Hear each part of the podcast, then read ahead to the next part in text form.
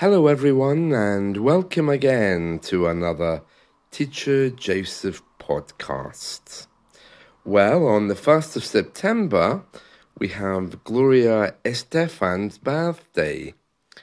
Now, Gloria Estefan, she's sometimes called Gloria Estefan by British people. Her birthday is coming up.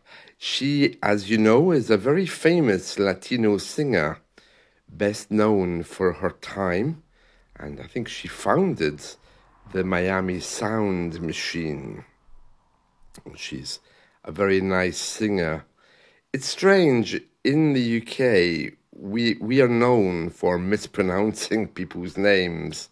I still remember Whitney Houston, and then suddenly one day in the media she became known as Whitney Houston, and then Cyndi Lauper uh, one day that was corrected and she became Cyndi Lauper.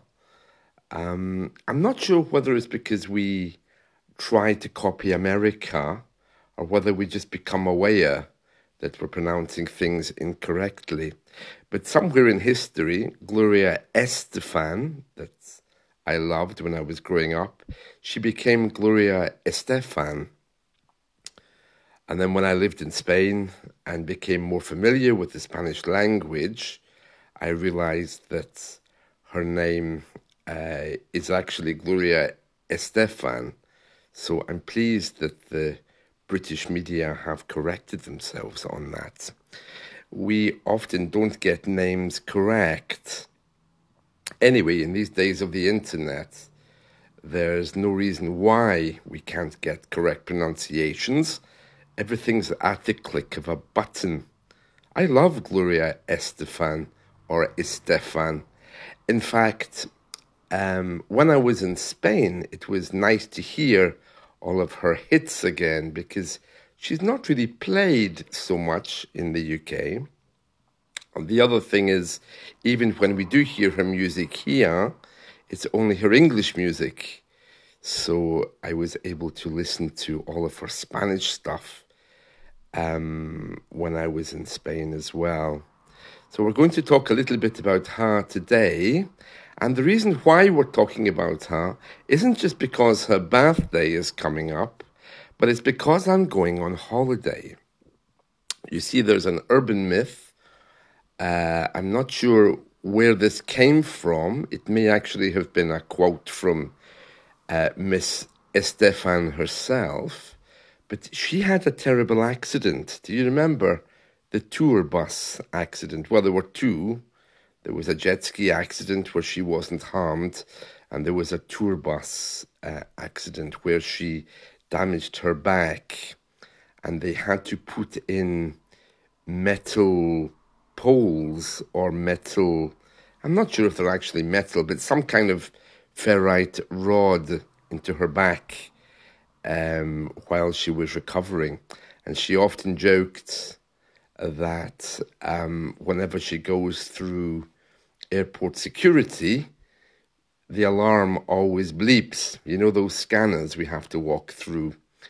Um, so whenever I go on holiday and I'm thinking of walking through those um, security scanners to see if you're carrying anything metal, uh, when she did that, um, the scanners would always bleep because she had those metal rods in her back.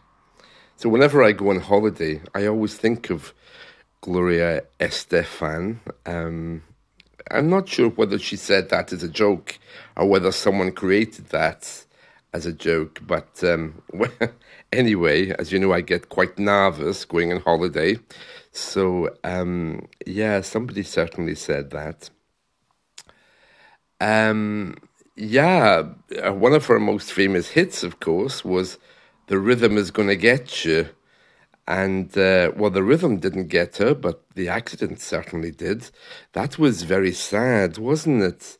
She gave an interview um, a couple of years ago, reflecting on how her 1990 near-death bus crash changed her life. She says, I was taking a nap on the bus, trying to be fresh for the show that night, and suddenly I was lying on the floor, not able to stand up. Um, she says here that she was looking at the ceiling, saying, Oh, what happened? with excruciating pain. Um, Estefan, 62, says, recalling the accident over a Zoom video chat from her home office, Miami, where she and husband Emilio, 67, are isolating during the pandemic. Yeah, so she was basically saying that uh, um, she was taking this nap and then suddenly she couldn't stand up. Um, and uh, yeah, she was remembering all of this during a Zoom video chat. Um, she says uh, there was definitely a before and after moment. She says, even though I wouldn't want to go through it again, I learned a lot about just living day to day. Um, and then she talks about her son Nayib, who's 39. Oh, doesn't time pass quickly? Uh, and she's got a daughter who's 25. And then she says, maybe this is the reason that I've gone through this. Maybe I can be an example to people of how to take control of our lives and get past hurdles. Oh, I hate that. You know, when when actors begin to tell us how they've been through things and how it's changed them. I mean, I'm a bit cynical because, of course, they just want the publicity, don't they? But she goes on to talk about um, faith and how it's helped her. I'm not. I'm not so sure that she realizes the only reason we love her is because of her music. We, we don't really need her insight into life. Um, anyway, she says, after my accident, I couldn't imagine going from being almost paralyzed to walking again. She says, I made myself short term goals to accomplish. Oh, really? Oh, well. nice for her. There's a picture of her here holding up a little gramophone, um, which is clearly an award that she got at some point. Um, and then she says, I never got into music for fame. I did it because I love music. And it's been the thing that has gotten me through the toughest times of my life. Yeah. well, the more I read, the more cynical I'm becoming. There's a picture here of her with uh, Emilio Estefan, that's the husband, isn't it? Oh, she's looking very old there. Yeah, like a typical Spanish mama. But she's no spring chicken, is she? I mean, she'll be 62 now. Yeah, so she's 10 years older than I am. But do you remember she had that other um, accident, didn't she? In, in 1995. And that's where her power boat, apparently, her and the husband Emilio, um, were on their boats, and something happened. I don't know exactly what, but the pilot of the boat, the man who was driving it, we call the marine pilot, you know, the captain basically, uh, he was thrown forwards and ended up in the boat's propeller. Yeah, there was only Emilio Gloria and the pilot on this 33 foot vessel. Oh, I'm not good with the metric system. I don't know what 33 feet actually is. I'll let you calculate that. But anyway, in 1995, this is five years after the tour bus accident. Um, uh, this poor man uh, dies. But anyway, getting back to her serious spinal injury, um, at that point she was promoting her hit album Cuts Both Ways. Um, and her tour had to end at that point uh, when her bus collided with a tractor trailer. Actually, I liked Miami Sound Machine. That was known as Miami Latin Boys before it was known as Miami Sound Machine. And that's where Jon Secada came from. Do you remember Jon Secada? He was uh, her drummer, I think, or backup singer. And he had that hit. Uh, what did he sing?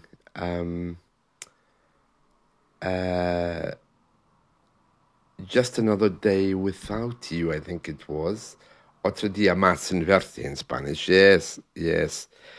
Um, yeah, so very sad, very sad. Um, and the guy who died, uh, let's see, um, in that terrible accident as her boat pilot was very sad also. And uh, someone else died in that accident as well, I think. Um, something here saying that um, a university law student died in the waters when his passing a watercraft, whatever that is, I think that must be one of those small speedboats, collided with Gloria Estefan's boat, and he fell into the boat's propellers. Okay, so we have two different stories here. One is saying that um, the pilot of that boat died by falling into the propellers, and another another one here is saying that actually no, it was a student that ran into her boat and hit the propellers. So I'm not sure which one, or maybe both of those, are correct. But uh, anyway, very sad, very sad. So her birthday is coming up, and uh, yeah, reminding me of airport security. Mm, that's another thing I don't like airport security. But I do like to listen to Gloria Estefan while I'm waiting uh, to go through those scanners. Um, it seems appropriate somehow. I don't know why. Um, yeah, so her birthday is coming up. So happy birthday to Gloria on the 1st of September. Uh, I'm getting a little bit nervous about my trip to the Netherlands next week. I'm really not good flying. I'm actually okay until they close the door on the aeroplane. And that's the point where a little voice inside begins to say, What? They're closing the door? Why would they do that to me? Why would they want to close the door? We're only going to the Netherlands, for goodness sake. So, yeah, a little bit worrying. I've not flown for a while now, so it'll be interesting to see um, if the airlines have changed. And of course, there's always one drunk person, isn't there?